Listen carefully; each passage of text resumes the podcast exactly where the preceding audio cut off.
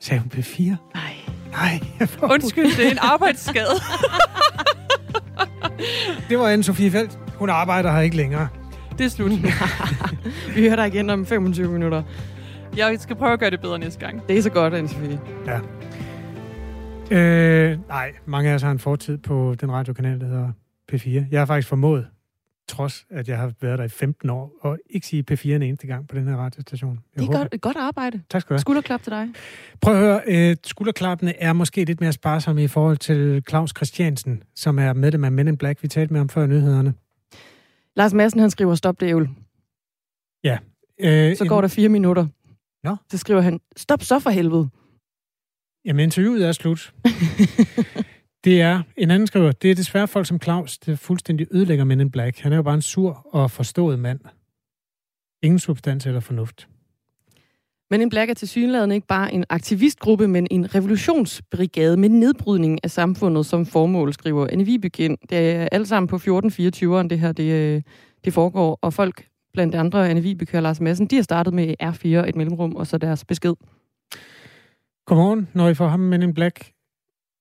Tossen står der. Igennem må I gerne spørge om, hvorfor mange af deres støtter selv bruger maskering i deres tåbelige demoer. Er det fordi, de ikke selv vil have ansigtet i tv og avisen, når de laver ballade? Spørger en lytter, der kalder sig for Dalle.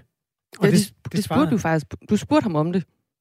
Og svaret var vel egentlig, at man ikke så gerne vil have sit ansigt bragt ud til politiet. Det var det der med, at så kunne man risikere at blive genkendt og så anholdt sidenhen. Han slog meget på, at der i forvejen er en ret opdelt øh, stemning i befolkningen. Og jeg får lyst til bare lige at slå kort ned på noget fra populærmusikken, inden vi går videre. Ja, tak. Fordi Eric Clapton, han har også mistet alle sine venner. Åh oh, nej. You've let them put the fear on you. Prøv at høre, teksten kommer her. Stand and deliver. Så hør, nu kommer det mest. Not a word you heard was true. Not a word you heard is true. Det er der spredt løgne om Eric Clapton. Nej, det er så mere om corona. Mm. Øhm, Ekstrabladet har skrevet en artikel om det her. Det er Thomas Treve. Øhm, han blev interesseret, da han så, at det var Clapton. Okay. Øh, Clapton, han er jo 76, og han har faktisk taget øh, et stik for sin børns skyld. Men han ville faktisk ikke rigtigt. Nej, han hader Det er det. jo ikke noget af det, der er sandt. Der er ikke noget som helst af det, der er sandt. Og det skal man også være lidt varsom med, når man bor i et land som England, hvor de skal jo, altså det er jo et femcifret antal mennesker, der er døde efter coronasmittet. Man har haft en premierminister, der var død nær, og alt sådan noget. Altså, den der med at sige, at der ikke er et ord af det, der er sandt, det er at gå til yderligheder. Clapton siger følgende øh, til Oracle Films i et interview, som ligger på YouTube, som Thomas Treve har set, og så har han skrevet den her artikel. Citat. Min telefon ringer ikke så tit. Jeg får ikke så mange beskeder og mails længere. Det er ret bemærkelsesværdigt. Jeg blev udstødt. Jeg kunne mærke det overalt. Jeg blev fremmedgjort, fordi jeg havde et anderledes synspunkt, forklarer Eric Clapton. Han spiller jo i Danmark øh, Nå. senere på året, Royal Arena. Nej, det er næste år. Næste år. Okay, lidt tid til nu. Om præcis et år. Der er udsolgt. Ensomme Eric Clapton. Som savner sine venner. Ved du hvad, lad os blive lidt ved coronadebatten og alt det, der springer ud af den. Den genåbningsaftale, som kom i sidste uge, rummer blandt andet en passus om, at der nu skal dokumentation til, hvis man vil fritages for coronatest og coronapas. Hvis man er fritaget, så skal man kunne dokumentere det. I hvert fald, når det er blevet implementeret. Og der står i aftalen, at det skal ske øh, snarest. Forventningen er, at det kommer til at ske allerede i den her måned. Vi har jo forsøgt vedvarende at få politikere og Sundhedsministeriet, kommunerne til at forklare, hvordan man skal dokumentere, at man er fritaget. Det har simpelthen ikke været muligt at få nogen af dem i tale. Man kunne også stille spørgsmålet, hvorfor er det nu, altså 16. juni, at man opdager, at det kunne være, at man skulle opfinde en dokumentationsordning. Fordi hidtil har man bare kunne sagt, jeg, jeg er fritaget, og så var det ligesom det. Øhm, vi skal diskutere det her med Helle Borrowman, der er formand for Landsforeningen Spor. Godmorgen. Godmorgen. Og Spor, det er en bruger- og interesseorganisation for voksne, som har senfølger af seksuelle overgreb. Hvorfor er det svært for de mennesker at få taget en coronatest? Det er, der er flere grunde til det, men, men en, en grund er jo, at man har været udsat for seksuelle overgreb øh, som barn, og nogen kan have været udsat for orale seksuelle overgreb, og så det, at der kommer et andet menneske nær ens ansigt øh, og skal ja, pirke rundt med en vatpind, øh, det trigger simpelthen det, det oprindelige traume, så man kan ende med at få flashback. Men også andre typer seksuelle overgreb kan give den her øh, voldsomme reaktion på, at der er nogen, der skal komme tæt på en, som man ikke kender i forvejen, og ikke har et, en relation til i forvejen, fordi man har PTSD og et højspændt nervesystem. Så, øh, så det opleves som et overgreb. Det kan give angstanfald, det kan give øh, det, vi, det, der hedder dissociation, hvor man simpelthen går ud af kroppen. Øh, og rigtig mange forskellige øh, reaktioner på de her test. Hvor mange Derfor mennesker ramt, bliver ramt så hårdt, som du beskriver der? Hvor stor en gruppe handler det om? Øhm, altså, det, det er svært for mig at sige, for der er jo ikke lavet nogen undersøgelser på det, men øh, inden i vores netværk, der er det relativt udbredt, øh, at man ikke kan lade sig teste. Altså, det er slet ikke for at anfægte, at øh, de her mennesker har det hårdt. Det kan jeg jo høre på din ja. beskrivelse, at nogle af dem har. Men når man laver mm. lovgivning, så er man jo tit, øh, så skæler man jo mod flertallet og prøver at få det til at, at fungere der. Så det er bare mm-hmm. for at mhm. spørge, er, er det et meget lille mindre tal det her, eller er det tusindvis af mennesker, tror du? Altså, øh, i Danmark lever der jo omkring en kvart million med behandlingskrævende senfølger. Øhm, og, og det er jo en betydelig øh, gruppe mennesker. Altså, okay. jeg ved jo ikke, hvor mange procent, som så har de her reaktioner i forhold til test. Det kan jeg slet ikke sige, men det er absolut udbredt. Og det er jo ikke kun vores medlemmer, der ikke kan lade sig teste. Der er også andre grupper, der ikke kan. Hidtil har jo altså eksisteret den trylleformular, der hedder Jeg er fritaget, og så har restauratører eller frisører, eller hvem der nu tjekker ens coronapas, ikke kunne gøre mere, eller skulle gøre mere med det. Mm. I aftalen om genåbning står der, at ordningen med en form for dokumentation skal implementeres hurtigst muligt i juni måned for at sikre en mere hensigtsmæssig kontrol for både de undtagende borgere samt for erhvervs- og kulturliv. Mm. Er det nemt eller svært for de mennesker, som du repræsenterer, at gå ind og få den dokumentation? Hvis nu det er lægen for eksempel. Øhm, altså, det, det er jo meget forskelligt. Nogle har en, et rigtig, rigtig god relation til egen læge, og der vil det formentlig ikke være det store problem. Men mange har ikke delt de her overgrebserfaringer med egen læge eller med, med andre mennesker i det hele taget. Ikke? Øhm, så, og der vil det ikke være sådan, at man øh, bare vil kunne gå ned til egen læge og sige, hey, jeg kan altså ikke øh, lade mig teste, så øh, jeg har brug for en lægeerklæring. Fordi der, det er for skamfuldt for eksempel.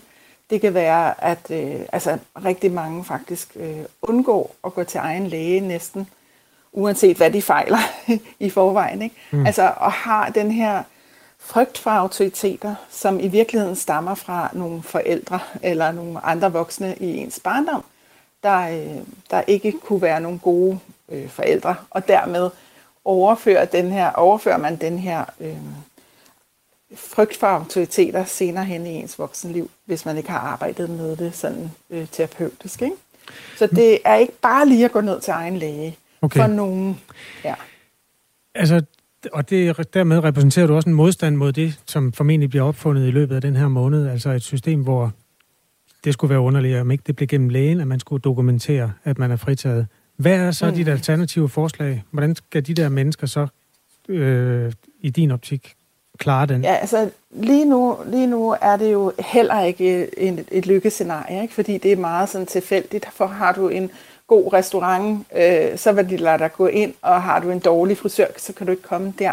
Så, øh, så, så øh, altså det jeg vil sige, det er, at for nogen vil det være rigtig, rigtig positivt, at der kommer den her øh, dokumentationsordning, fordi så kan man slappe fuldstændig af.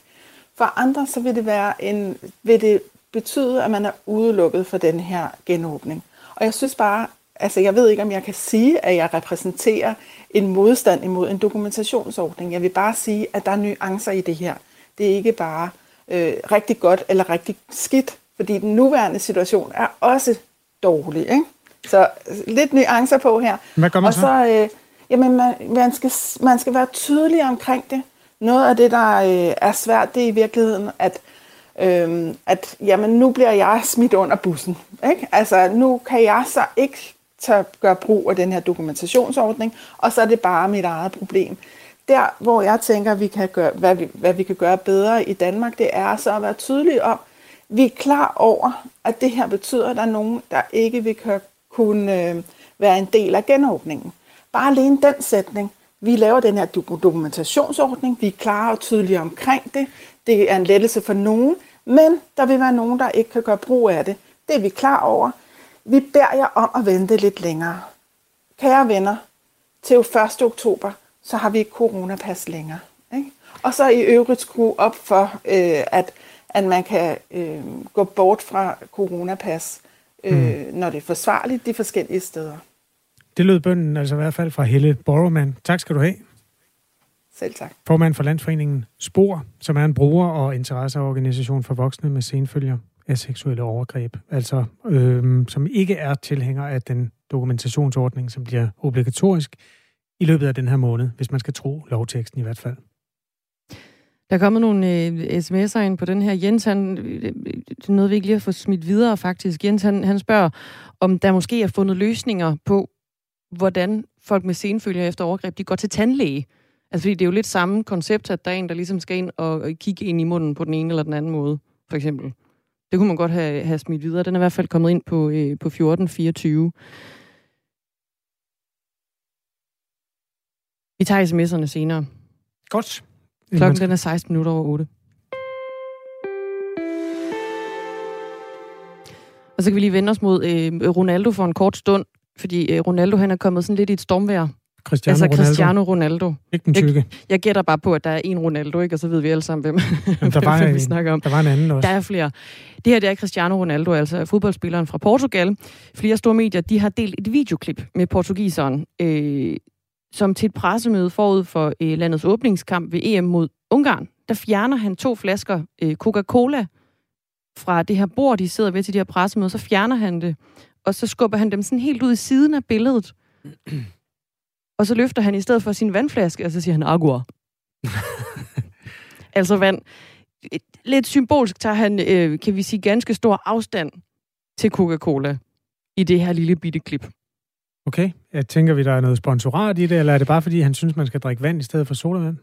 Altså, det er jo sådan, at Coca-Cola er jo en af de store sponsorer til UEFA, og de har været det rigtig mange år. De har været det siden, jeg tror, det var 1988 eller sådan noget, har UEFA sponsoreret, eller Coca-Cola sponsoreret øh, UEFA, og, og de her kampe omkring EM. Og de har i år købt en helt særlig plads, som netop er den her helt i front til de her pressemøder, hvor der sidder en fodboldspiller, og der sidder en landstræner fra et givet hold, og så står der lige to flasker Coca-Cola foran mm. den ene og den anden herre ved det her bord.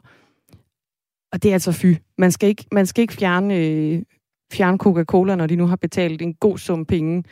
Men det, han siger, det er, der. drik noget vand, så kommer du, altså, det er det kommer lidt, du længere altså, han, han, han begynder ligesom at sige Coca-Cola, og så bliver han afbrudt af en eller anden ungarsk pressemand. Måske det var meget heldigt. Vi ved jo ikke, hvad for nogle ord, der, der ville være kommet efterfølgende. Men øhm, Simon Bastiansen, som er sponsorekspert og også direktør for strategiske partnerskaber i Dentsu X hedder det. Han har øh, sagt til TV2 Sport, at, at Cristiano Ronaldo, han skulle, altså aldrig, han skulle aldrig have fjernet de her to colaflasker. Det, det var en bummert. Det... Altså, han har vokset en, en kæmpe, kæmpe portion i min agtelse. Er han det? Ja, jeg har da altid betragtet ham som en super kommersiel person. Altså det, at han går ind og siger, drik noget vand i stedet for. Ja. Altså han er jo sundhedsikon. Hovedsponsor for, eller hovedperson for vand. ja, men kan vi få noget UEFA, der ikke handler om penge? Kan det, det kunne være kønt jo. Men det, at Ronaldo han fjerner flaskerne og fremhæver vand, det står jo sådan set for hans egen regning, men det kan altså komme til at få nogle ret, apropos sponsorater og penge og UEFA, øh, nogle økonomiske konsekvenser på den ene eller den anden måde. Der kan komme en bøde for det her. Mennesker består af 50% vand. Det er vel ikke så kom- kommercielt endda. Men altså selvfølgelig UEFA består af 50% penge. Når man har betalt for at være i front, så vil man gerne være i front. Så skal der ikke komme en eller anden fodboldspiller og fjerne en. En eller anden. En eller anden. Vi øh, ved ikke, hvad det kommer til at koste, men det kan altså blive dyrt. Det siger Simon Bastiansen i hvert fald til TV2 Sport. Godt, han er rig.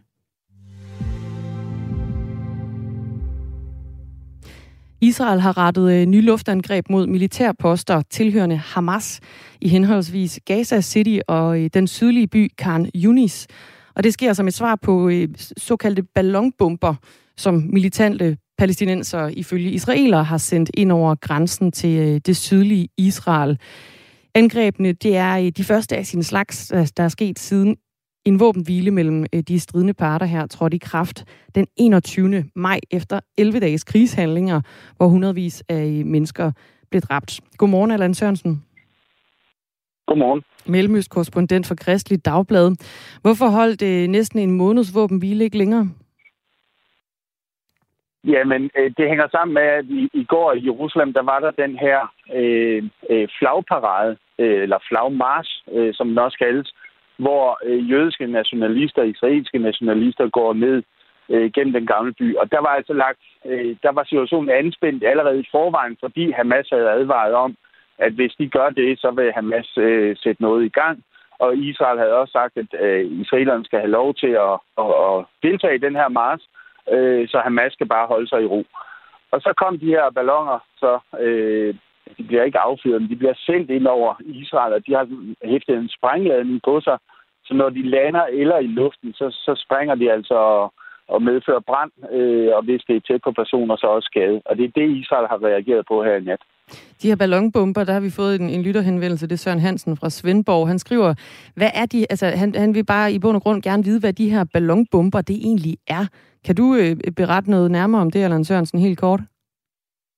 Jamen, det er helt almindelige balloner, altså, som, okay. som øh, fyldes op med, med helium, eller, eller altså, så de kan svæve fra Gaza ind over Israel, altså både af vind.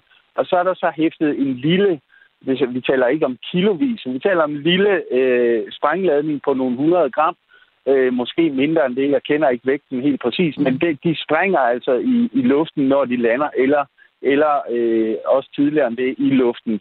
Øh, I går var der en, øh, en, af, en af ballonerne, der sprang i luften over en, en gruppe israelere. De kom ikke til skade, men øh, man kan forestille sig, at altså, hvis den havde været tættere på dem, så, så var der måske sket skade der. Men det, for, det forårsager brænde i, i området. Altså når de lander på marker og i skove, så, så øh, antænder det selvfølgelig brand. Og der var omkring 20 brand øh, omkring Gaza i går på israelsk område. Mm.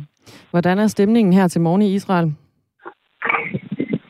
Jamen, altså, man, man prøver at spørge sig selv, hvad, der, hvad vil der ske i løbet af dagen? Altså, vil det optrappe igen, ligesom vi så øh, i sidste måned, øh, hvor, hvor angreb fra Gaza ind over Jerusalem medførte, at, øh, altså, at øh, det antændte simpelthen en krig øh, på 11 dage. Og der, man, man står ligesom lidt i den samme situation igen. Det er ikke raketter, det er ballonger, der bliver skudt ind over Israel. Men den nye israelske regering, det, det skal vi også tænke på, der er lige øh, øh en ny israelsk regering er blevet taget i ed, og det er som om, og det siger jeg med forsigtighed, det er som om den her nye regering vil skabe en ny magtbalance over for Gaza, således at man ikke kun vil reagere på raketter, men man vil også reagere på de her øh, ballonbomber.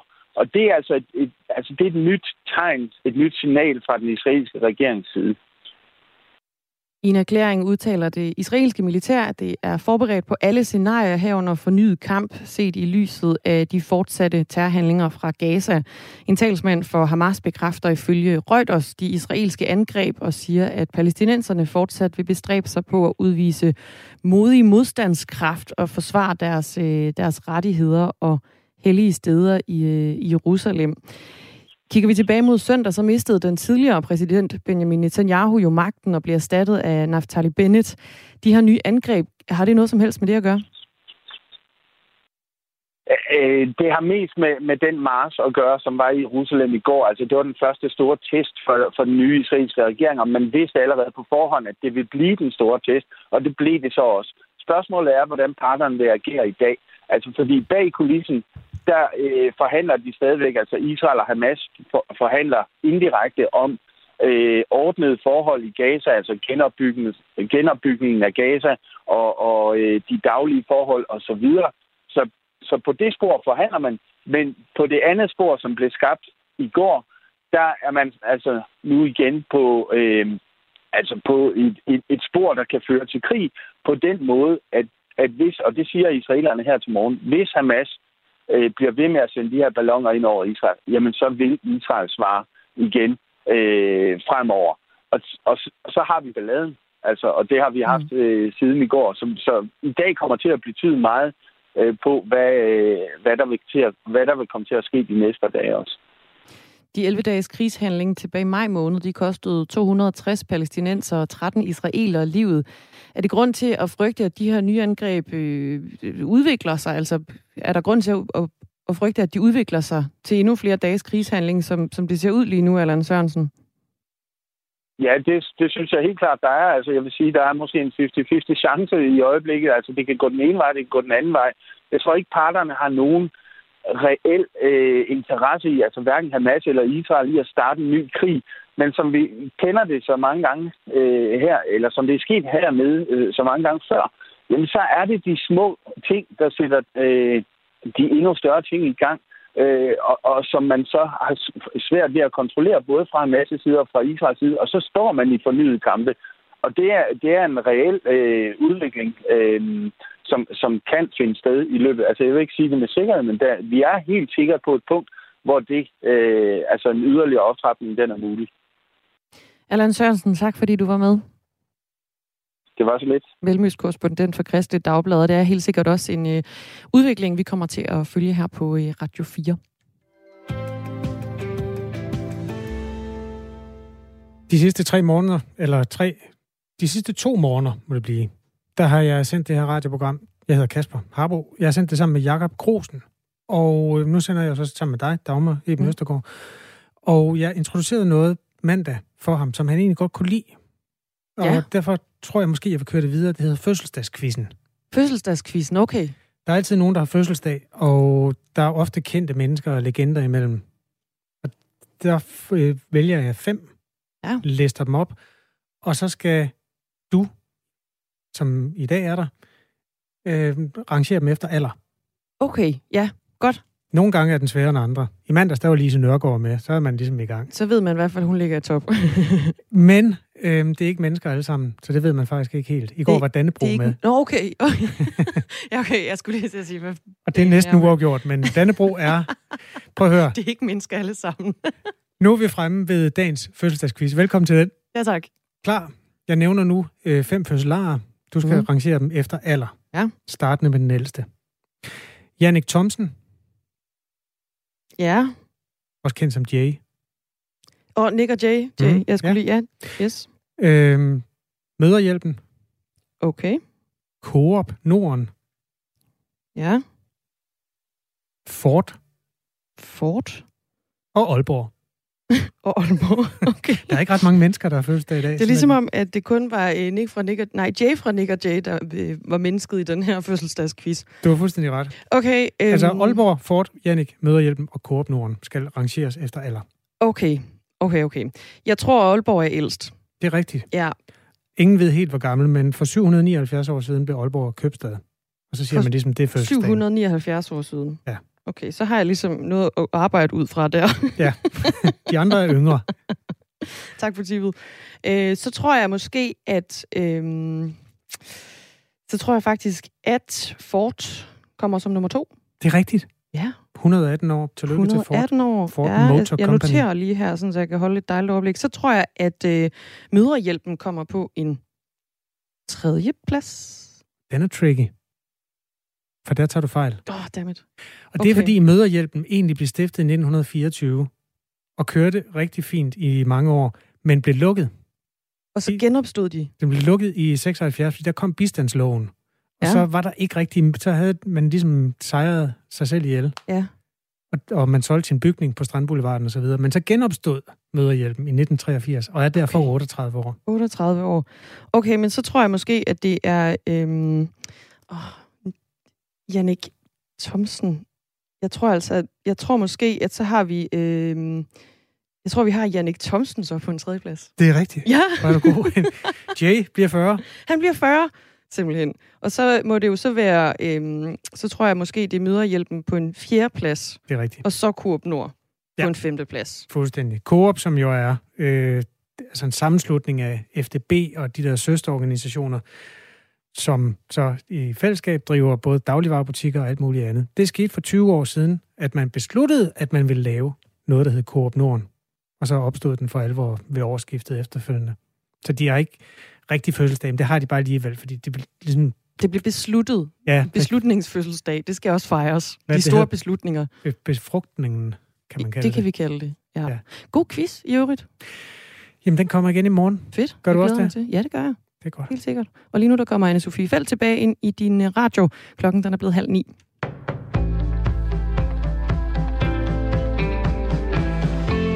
Personer, der er fritaget for coronatest og coronapas, skal snart kunne dokumentere, at de er fritaget.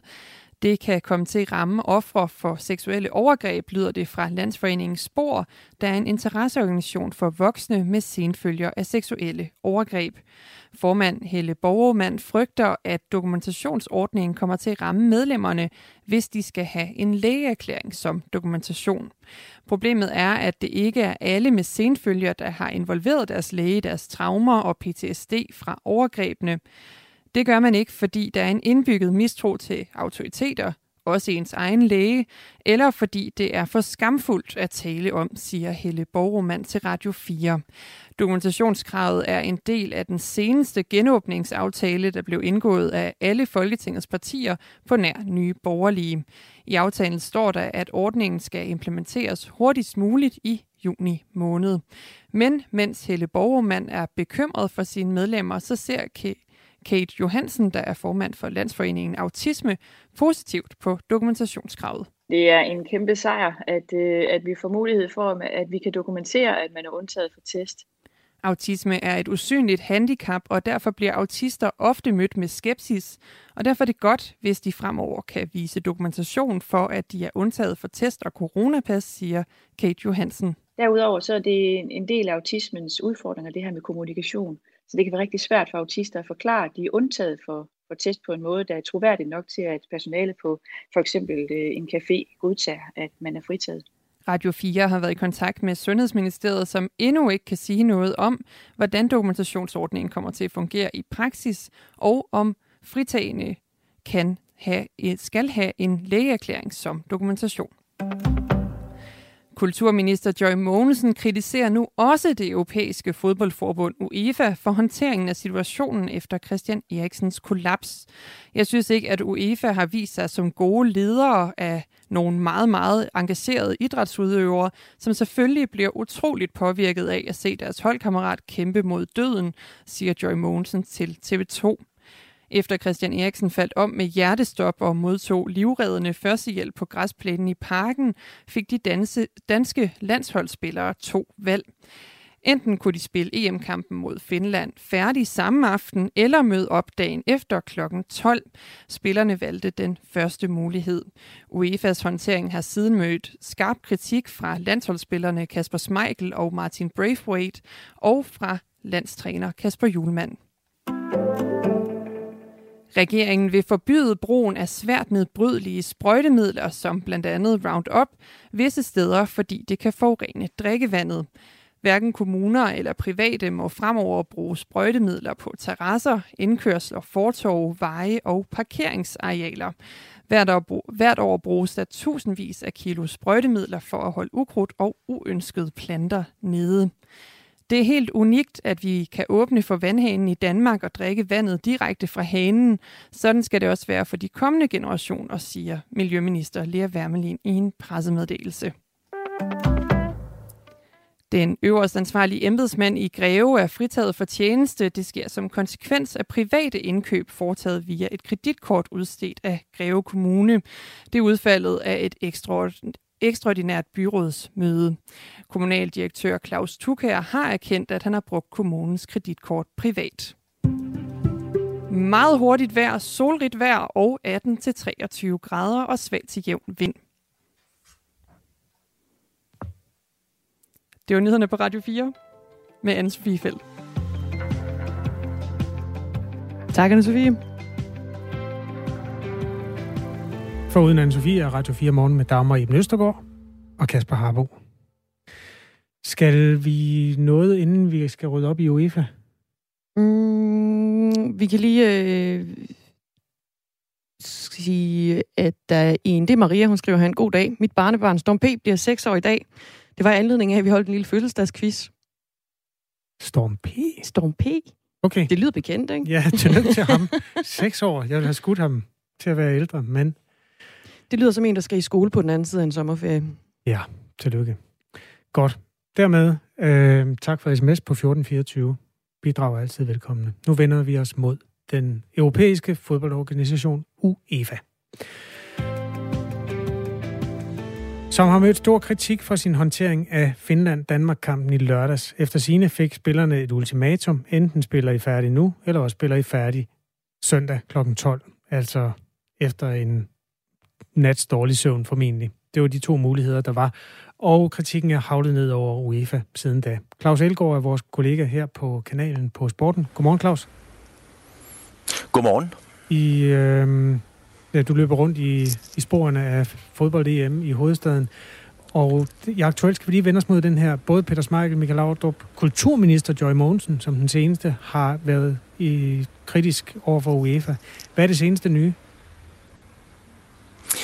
Jamen altså, det seneste nye er jo øh, med, med, med Joy Mogensen, der er ude og kritisere UEFA. Øh, men man kan også sige, at det allerseneste nye, det er jo, nu står det jo lysende klart skrevet med flammeskrift over søerne i København, hvor jeg er lige nu og kigger på folk, der er på deres bodsvandring. Nogle kalder det en løbetur, og andre lufter deres hund. Men det står jo lysende klart, at nogen lyver. Altså, øh, enten så taler Kasper Julemand øh, usandt, eller også så taler UEFA usandt. Det er en kliché. Jeg tror, det var, ja det ved du Kasper, jeg tror, det var øh, Dire Straits, der sang det. Hvis to mand påstår, de er Jesus, ja, så må den ene af dem jo lyve. Og sådan er det også, Hvad er det for begge nummer? parter kan ikke tale sandt. Hvilket Dire Straits øh, ja, det er fra Love Over... Uh, if two men says they're Jesus, one of them must be wrong. Er det ikke Love Over Gold? Uh, den kommer fra i hvert fald. Det er en anden historie, Harbo jo. Fuldstændig, men, øh, men det synger de i man hvert fald. kan jo ikke bringe et halvt citat. Claus Elgaard, øh, det, det, det som øh, Kasper Julemand siger, det er jo, at vi har fået de her to muligheder. Og UEFA var jo Ja. ret hurtigt ude med et respons, der hed, vi har fået henvendelse fra spillerne om, de gerne vil spille videre. Det var stort set det, der stod i den officielle melding fra UEFA. Kan, kan de ikke være sande? Ja, det er dele? rigtigt. Altså, øh, jamen, jo, det kan det jo godt. Altså, det, det kan jo tolkes øh, på mange måder. Altså, statistikker kan jo læses, som man øh, næsten har lyst til. Men hvis man sådan lige tager den korte historik i det, så starter forvirringen jo, da Peter Schmeichel, som man må jo formode i form af Kasper, hans søn, spiller på landsholdet, er ret godt informeret om, hvad der foregår i landsholdstruppen. Han går jo ud for et par dage siden i Good Morning øh, Britain og siger, jeg så, det er det, der er interessant, jeg så en officiel udtalelse fra UEFA i går, hvor det fremgik, at de fulgte spillernes råd, og de ønskede at spille. Øhm, og så siger Peter Smeichel videre, at de får tre muligheder, øh, og en af dem er, at de kan vælge, den tredje mulighed, der de kan opgive og tabe kampen, så taber man helt automatisk øh, 3-0. Øh, så kommer Kasper Julemand ud på et presmøde øh, øh, no, nogle timer senere og siger, det har jeg ikke hørt noget om. 100 procent. Øh, de gange, jeg var inde i dommerrummet, altså det er Kasper Julemand, der siger det, de gange, jeg var inde i dommerrummet, øh, hvor de delegerede fra UEFA var og diskuterede, der snakkede man lige pludselig om, at man kunne spille mandag, men nej, øh, hvis man tror, at, at spillerne ønskede at spille, så er det helt forkert. Øh, så kommer UEFA med et svar, hvor UEFA meget sådan øh, overfladisk skriver, UEFA er sikker på, at de behandlede forløbet med størst respekt for den følsomme situation og spillerne. Det blev først besluttet at genoptage kampen efter de to hold ønskede at færdiggøre kampen samme aften. Øh, og så kommer Kasper Julemand jo ud igen og siger, at det er indiskutabelt, der var to muligheder. Jeg følte, at vi blev sat under et voldsomt pres og i et dilemma, og igen slår han fast, at, øh, at det var ikke spillernes ønske og så siger han, at det eneste rigtige lederskab havde været at sende vores spillere hjem på en bus, og så se på det øh, derefter.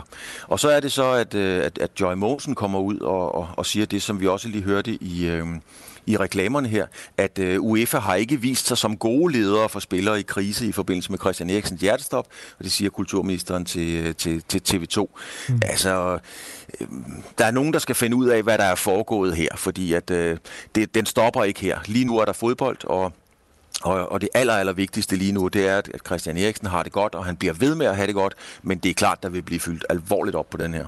Der er flere af vores lyttere, der påpeger, at denne her sag er en sag, fordi Danmark gik ud og tabte 1-0 til Finland. Hvis nu Danmark havde gået ud og vundet, så havde vi vundet for Christian, og så havde der ikke været en, ja, en den mindste smule ballade. Anerkender du den præmis? Nej, den vil jeg meget, meget, meget, meget nødigt øh, spekulere i. Øh, det kan godt være, at den er, den er sand, og det, den, den vil jeg simpelthen ikke øh, spekulere i, fordi så ryger man lidt over i, i, i det, som mange beskylder UEFA gør, for at være umenneskelige og iskolde. Øh, altså Jan Jensen fra Ekstrabladet, som jo er deres øh, politiske øh, kommentator, skribent på Ekstrabladet, ganske kort fortalt, Jan Jensen har jo gjort et stort arbejde med at arbejde med omkring Katar, FIFA, korruption og den her slags sager i alt almindelighed. Og Jan Jensen skriver faktisk i dag i Ekstrabladet, øh, men, men sådan blev det, fordi hverken øh, Jesper Møller eller andre fra DBU's ledelse havde mod og mandshjerte til os at, at dække det her op. Altså han er meget, meget ude med, han kalder det umenneskeligt, øh, Jan Jensen, at det her, der er sket. Så, så jeg, vil, jeg vil sige, det kan man passe meget på at være meget varsom med at spekulere i, hvad der var sket, hvis Danmark havde vundet 3-0. Det, det, den, den skal vi ikke ind i, tror jeg.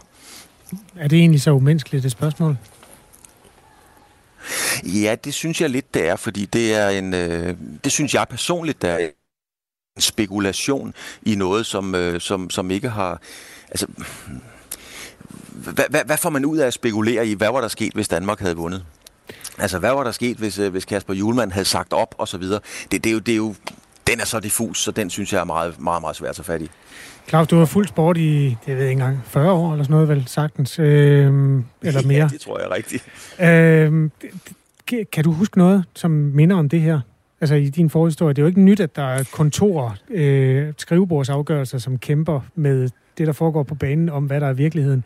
Men kan du huske noget som helst, der er, hvor det lige præcis er sådan en diskussion her, der fylder? Nej, det, det, det kan jeg faktisk ikke, fordi at øh, her der er nogle, øh, nogle, nogle omstændigheder med, som kunne være ind dybt tragisk. Altså der er selvfølgelig øh, situationer, hvor det har handlet om, at nogen har brugt en ulovlig spiller, hvad enten det har været håndbold, eller nogen har brugt en for stor catcher, hvis det har været tennis, og den slags ting. Men her er der nogle menneskelige aspekter med i, der er nogle tragiske omstændigheder, som gør det til noget helt andet. Og, og det, som jeg synes, der er meget interessant, og det skriver Jan Jensen også, det er jo, øh, lige nu. Altså, hvor er DBU i det her? Og, og det må ikke udlægges som om, at, øh, at øh, jo, jeg synes også personligt, det er mærkeligt, at DBU ikke har været der. Altså, DBU har været fraværende omkring øh, hele misæren med VM-fodbold i Katar, øh, i andre sammenhænge. Men, men, men hvor er øverste chef, Jesper Møller? Altså, på mange arbejdspladser, hvis, hvis en, en medarbejder går ud og kvejer sig eller triumferer, så kommer chefen og siger, nu skal du holde op med det der, fordi det var dumt gjort, eller vi står fuldstændig bag. Jeg ved godt, at Jesper Møller i torsdags gik i coronakarantæne øh, fordi han havde været i nærkontakt med en smittet. Men man må jo altså også bare konstatere, at i dagens Danmark, der er, jeg tror, Jesper Møller er udstyret med en mobiltelefon. Han har formentlig en netforbindelse her, hvor der er EM og Danmark i øvrigt, og mere situationen er, som den er. Jeg, jeg synes, det ville være mærkeligt, hvis han ikke havde en eller anden form for kontakt til omverdenen.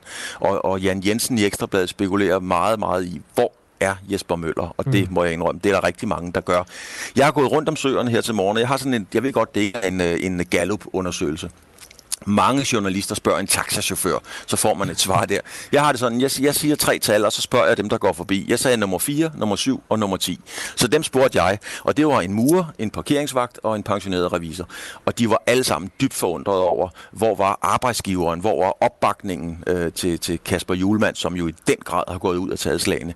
Det tror jeg, øh, jeg på den måde tror jeg, at DBU allerede nu har fået nogle riser i lakken, og i høj grad jo også UEFA, som i folks bevidsthed tænker koldt og kynisk i usel mammon. Ja, det kommer sikkert an på, hvem du spørger. Øh, jeg kan starte med at sige, at Jesper Møller har telefon. Det ved jeg, for jeg har ringet til ham en gang. Øh, for det andet kan man sige, at DBU er jo arrangør af flere pressemøder, og nogle af dem har været enormt vellykket. For eksempel det, der blev holdt øh, søndag eftermiddag kl. 15 med øh, det var vist kun julemand, og så pressechefen og lægen. Men altså, dermed ikke sagt, at øh, det er nogen entydige størrelser. Det er klart, der er mange, der gerne vil have kommentarer fra øh, direktør Jesper Møller. Øh, hvis man skulle spekulere, og det gør vi ikke, men hvis nogen spekulerer, tror du så, de spekulerer på, at Jesper Møller han øh, har lavet strussen og glæder sig til, at det her det er overstået? Altså, det, det kan man jo øh, sagtens spekulere i, men man kan jo også bare kigge på den faktuelle virksomhed. Altså, Jesper Møller har jo lavet strussen i og med, at det er fuldstændig nalfast, at manden har jo ikke kommenteret på det her. Så, så det er jo ikke en spekulation, om han har lavet strussen. Det er en konstatering, at han har lavet strussen. Fordi ellers havde han jo været ude og kommentere som et minimum og sige, prøv at høre her, jeg har ingen kommentar, snak med Peter Møller eller tal med nogle andre. Men der har jo været fuldstændig radiotavshed, og det er meget, meget, meget, meget påfaldende i den her situation. Godt. Claus Elgaard, øh, mens du har talt, så at der er flere omgange øh, rullet svar ind på, hvilket Dire Straits nummer, der taler om. Vil du øh, break den, Dagmar? Jeg breaker den. Dire Straits-citatet er fra nummeret Industrial Disease fra pladen Love Over Gold. Dermed Ja, lov opklaret. og goal, det ramte rigtigt. Jeg er en ud af to rigtigt. Går, går jeg videre? Går jeg videre? Ja, ja, gå videre til du næste havde albumet rigtigt. Det er godt, Claus. Ud i EMP-bånd med dig. Tak fordi du var med. tak skal du have. Claus Elgaard, som er sportsvært her på kanalen. Og øhm, ja, vores korrespondent ud i det her moras efter, øhm, ja, der følger efter. Og de diskussioner, der altså følger efter, at UEFA tilkendegav, at øh, de danske spillere ikke rigtigt havde noget valg i forhold til at gøre kampen mod Finland færdig. Hvor Men... koret af kritikere senest har fået deltagelse af Joy Monsen, kulturminister i Danmark. Og der er kommet andet post ind end øh, svaret på, hvilket Dire Straits øh, nummer, der bliver citeret fra i det her interview. Annette, hun skriver ind, det er så uhyggeligt mange penge. Der er så uhyggeligt mange penge i top- og elitesport i dag. I lørdag så vi sponsorers og pengemagtens grimme ansigt. Vores topidrætsfolk i dag er lidt taget som gisler af pengemagtens grådighed, desværre. Ja, der der er simpelthen... Ja, det sidste ord er ikke sagt i den sag. Verdens største kliché. Jeg sad i søndags og prøvede at kigge nogen... Det er virkelig makabert, det her, men sådan er jeg. Nogle af de tidligere situationer, der mindede om det, der skete med Christian Eriksen. En af de mest ikoniske, det var den kamerunske fodboldspiller Marc Vivian Fouet, der faldt død om. Eller det vidste man ikke, at han gjorde, men han faldt om på banen under noget, der hed Confederations Cup. Det blev spillet i Frankrig, og det var en kamp mellem Kamerun og Colombia. Og han blev båret ud fra banen, og spillerne vidste ikke, at øh, han var død. Og de spillede videre og scorede et mål. Så vidt jeg husker, blev det scoret efter, han var båret ud. Og de vandt kampen, de holdt stand, og de jublede, som om de havde vundet verdensmesterskabet. Og så får de verdens dårligste nyhed. Så går de ud og finder ud af, at han ikke lever mere. At den var heller ikke god, men altså, jeg ved det ikke. Det, jeg siger ikke, det er løsningen. På, der, der er ikke nogen nemme løsninger på det her. Jeg siger bare, det er altid svært, når, når sådan den type alvor indfinder sig i noget, der egentlig skulle være en fest.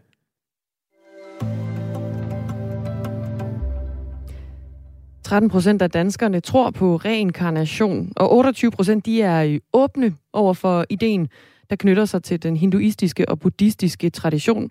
Det vil altså sige, at 4 ud af 10 de er åbne for tanken om, at det rent faktisk er en ting, reinkarnation. Det er nogle tal fra en undersøgelse, der er foretaget af Folkekirkens Uddannelses- og Videnscenter. Godmorgen, hej Jørgen Møller. Godmorgen. Pensionist fra landsbyen Helvede. Du er buddhist og tror på reinkarnation. Hvorfor det? det er, hvorfor det? Fordi det er, det, det er den vej, vi skal gå for at få styr på sindet. Og øh, øh, jeg har nu glemt det lige spørgsmålet. Det, nu har jeg ligesom hørt alt, alt det der om det, det sport. Der. Jeg vil bare, ja, nu, det er jo dejligt, du sidder og lytter med jo. Øh, hej, Jørgen Møller, jeg vil egentlig bare gerne øh, høre, hvorfor du endte med at blive buddhist. Jamen, det, det er en lang historie. Det vil jeg ikke lige komme ind på nu, men øh, det er fordi, jeg har ligesom øh, de religioner, der, der er jeg blevet skuffet helt fra, jeg var syv år gammel, og så øh, til jeg var 13 år gammel, og så ud fra de ting, jeg oplevede, så, så med det ud af de religioner, der var øh, ateist i indtil jeg blev 59 år, hvor min søn kom hjem fra Indien og Nepal, og har været i Kina også, og har hørt masser om øh, buddhismen, og det forklarede han så meget, så blev jeg buddhist, eller begyndte at undersøge, hvad det var for noget, og har været med til forskellige øh, kurser inden for buddhismen, og det er ligesom en, en god oplysning, bare man kunne gøre i stedet for i den verden, vi lever i der. Ja, hvad- hvad er det, der er særligt, særligt tiltagende, tiltalende ved, ved, ved buddhismen for dig? Jamen, det er, det er, at man går ind og kigger på sindet. sindet. Altså vores sind. Mm. Øh, det, det, det, altså sindet har en bevidsthed, og den bevidsthed, den skal vi gøre stærkere og stærkere, for vi kan ligesom finde ud af, hvad vi gør her i vores dualistiske verden. Og det er vel Nu også... har jeg lige, nu har jeg lige hørt det om sporten, der, det er jo det er rent dualisme, det, det er for eller imod, ikke? Ja, ja, ja. Men det er vel det her sind og det her, øh, den her bevidsthed, som jo så også er en del af, af reinkarnationen, som, som du tror på.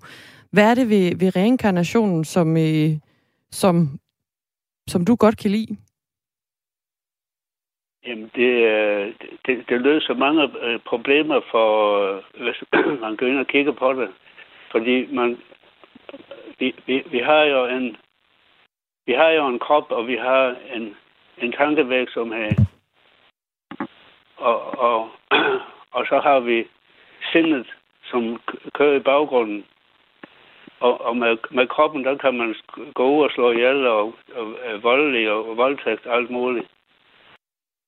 Og med, med talen, der kan man også skade mennesker, hvis man bliver aggressiv. Og, øh, og, og, og, og dømme nogen. Man må ikke, som buddhist, så må man ikke dømme nogen. Så det er ligegyldigt, mm. hvem det er på jorden. Det er, vi er mennesker alle sammen, og, og mange de kommer ud på et tidsspor, som de har svært ved at komme ud af igen. Reinkarnation, det handler om, at, at sjælen lever videre i et, i et nyt lame. Har Jørgen Møller, hvilken form eller ånd håber du at, at, at, at genopstå i i dit næste liv på jorden? Jamen, det, det, det kan man ikke ønske, men man kan... Øh, man har lov at drømme jo. Man kan, man kan styrke sin bevidsthed. For hvis du er bevidst i dødsøjeblikket, så har du en mulig, mulighed for at, at, at, og gå over i, i, i den anden verden, ikke? hvor du er blevet en, ja, man kan kalde det en Buddha. Altså man skal lige huske, at Buddha, det betyder mange ting. Det er faktisk alt, alle de ting, som øh, eksisterer i vores verden. Altså, vi har, vi har jord, vi har ild, og vi har vind, og vi har alle de der ting, som, som gør, at vi lever, ikke? Mm. Og dem, de ting skal man så ligesom være bødig overfor. Hej Jørgen Møller, tak fordi vi måtte ringe op her til morgen. Du vil ikke høre mere. vi skal simpelthen videre. Vi har kun 9 minutter tilbage, og vi har simpelthen øh, endnu et interview, der venter på os. Jamen, jamen, det der med dualisme, det skal man lige tænke meget på, og, og, og så siger jeg tak for det, at måtte være med. Ja, selv mange tak, her, Jørgen. Tusind tak. Fordi... Ringe... Vi må ringe igen. Jeg synes, var, jeg synes, det var et meget kort interview, du kom med her. Ja, det skal jeg beklage. Ja, okay. Hej, Jørgen Møller. Ja, okay. Rigtig god dag til dig. Tusind tak, ja, fordi vi måtte ja. Øh, ringe dig op. Altså pensionist og buddhist med i forhold til det her om øh, reinkarnation.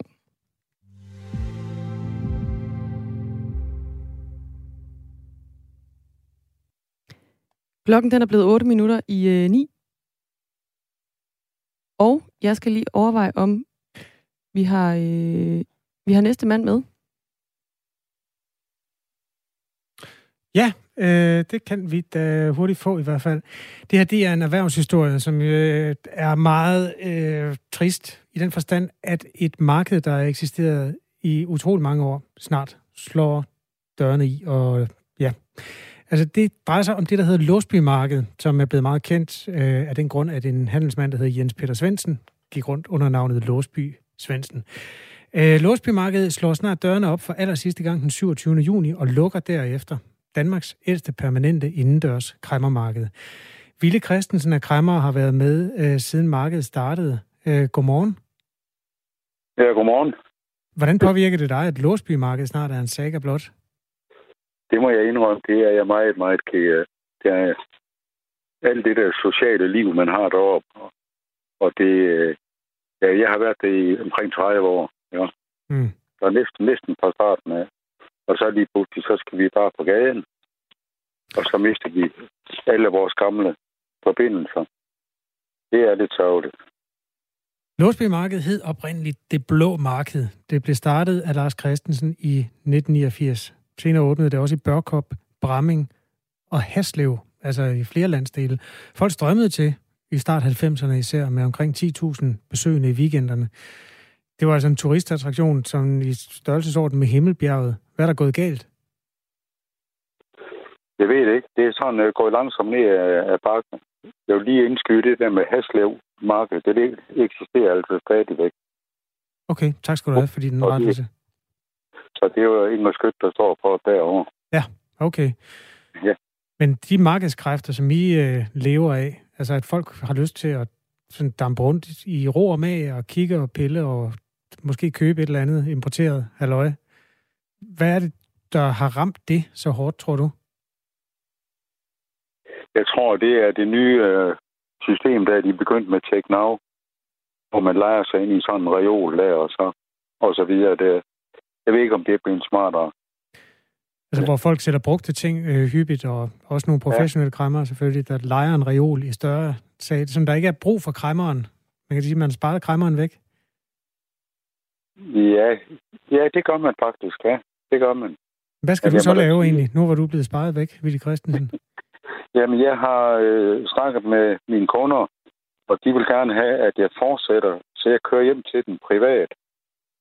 De ringer til mig, de skal lige bruge det og det, og så kommer jeg med det. Nå, sådan en postordre nærmest. En telefonordre.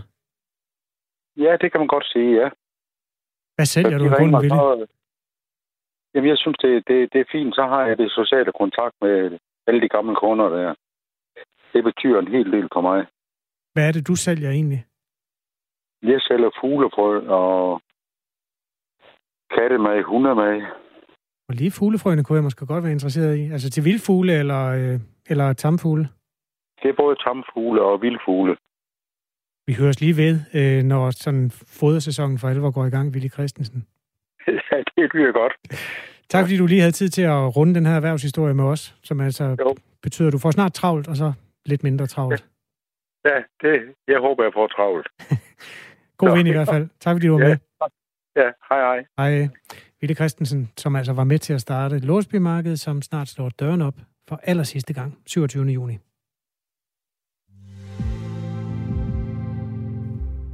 Vi er stadigvæk lige et par minutter tilbage af Radio 4 morgen. Der er ny udvikling i forhold til Clapton. Ja, Eric tak. Clapton, den britiske øh, guitarist. Du får lige lyden først, ikke? Jo. You let them put the fear on you. Stand and deliver. Not a word you heard was true. And if there's nothing you. Ja, sådan en god 12 takter der med... Øh, det er faktisk Clapton, der er gået sammen med Van Morrison, den irske sanger og guitarist, øhm, i en Stand and Deliver, som er sådan en corona-restriktionsmodstandersang. Og ikke et ord af det passer. øh, synger han blandt andet. Vi fik fortalt, at han har taget vaccinen for angiveligt sin børns skyld, og så var der en lytter, der skrev ind til os, øh, glemmer I ikke lige at fortælle, at øh, han har... Du skal lige finde den ordrette sms. Åh, oh, det var Susanne, tror Ja, jeg, der var den, ja. Monique glemte at nævne, at Clapton har fået en vaccineskade med væsentlig forværing af blandt andet føleforstyrrelser i hænderne, skriver Susanne. Og øh, jeg anede det faktisk ikke. Den her sang, den er fra før øh, Clapton blev vaccineret. Og han har så siden han fået et skud af den vaccine, der hedder, jeg kan ikke engang huske, hvad den hedder, men kommer fra det firma, der hedder AstraZeneca. Den er meget omtalt. Vaxzevria Tak, dommer. er jeg ret sikker på, at den er overgået til at blive kaldt nu. Clapton har, ja, det vi talte om tidligere, det var, at han har egentlig mistet kontakt med rigtig mange venner. Der er mange, der synes, han er en idiot, fordi han er ude at synge øh, det her, altså at der ikke er noget som helst omkring coronaen, der er sandt. Han har jo så taget den der vaccine og har efterfølgende fået bivirkninger. Øh, Magnus Bank, vores reporter, har lige fundet sådan en lille opsamlingshit på Mm. det her. Så jeg læser lige op. Ja, tak. Altså Clapton, øh, Eric Slohan Clapton, you're a member of British Empire, Empire en af de fineste ordner, man kan få. Så Nå. han er jo en fin mand. Ja. Han øh, havde i forvejen en nervesygdom. Det hører med til det. Og den er altså blevet forværret af det her. Nu læser jeg op. Vaccinen gjorde øh, Clapton helt ude af den, for det første. Det har han selv sagt. Og den forværrede nervesygdommen har givet kroniske smerter. Efter anden dosis var han ude af hænderne, eller ikke ude af, ude af stand til at bruge hænderne i tre uger, og han kan stadig ikke røre ved noget, der er meget koldt eller varmt, uden at have handsker på. Så kun lunkne ting. Ja, stuetemperatur. Stuetemperatur. Øh, eller kropstemperatur, tror mm. jeg. Citat fra Clapton her. Jeg tog det første stik med øh, AZ, og med det samme havde jeg reaktioner, der varede 10 dage. Jeg kom mig og fik at vide, at der ville gå 12 uger før det næste skud. Omkring 6 uger senere blev jeg tilbudt og tog det andet skud af AstraZeneca med lidt mere viden om farerne. Reaktionerne var katastrofale. Mine hænder og fødder frøs, eller var følelsesløse, eller brændte, og var praktisk talt ubrugelige i to uger. Jeg frygtede, at jeg aldrig kommer til at spille igen. Øh, Jeg frygtede, at jeg aldrig kom til at spille igen, Mm. sagde Clapton, som så kom til at spille igen. Så det, er- altså, det er jo sådan set en meget positiv krølle på historien. Men også ret imponerende, hvad man ikke gør for sine børn. Han ville jo sådan set ikke have vaccinen, men han går ind og tager den begge gange. Det er, Ja, den er jo altså også til rådighed i Danmark, men de fleste vælger vist Johnson Johnson. Ja, i den her frivillige øh, vaccineordning. Ja, den er jo pillet ud af det obligatoriske program, ja. Kunne man godt lige kigge lidt nærmere ind i jo. Ja, hvor mange der egentlig vælger Vaxzevria nu om stunder i Danmark? I forhold til Johnson Johnson. Vi prøver faktisk at finde svar til i morgen. Skal vi ikke gøre det? Ja, det prøver vi.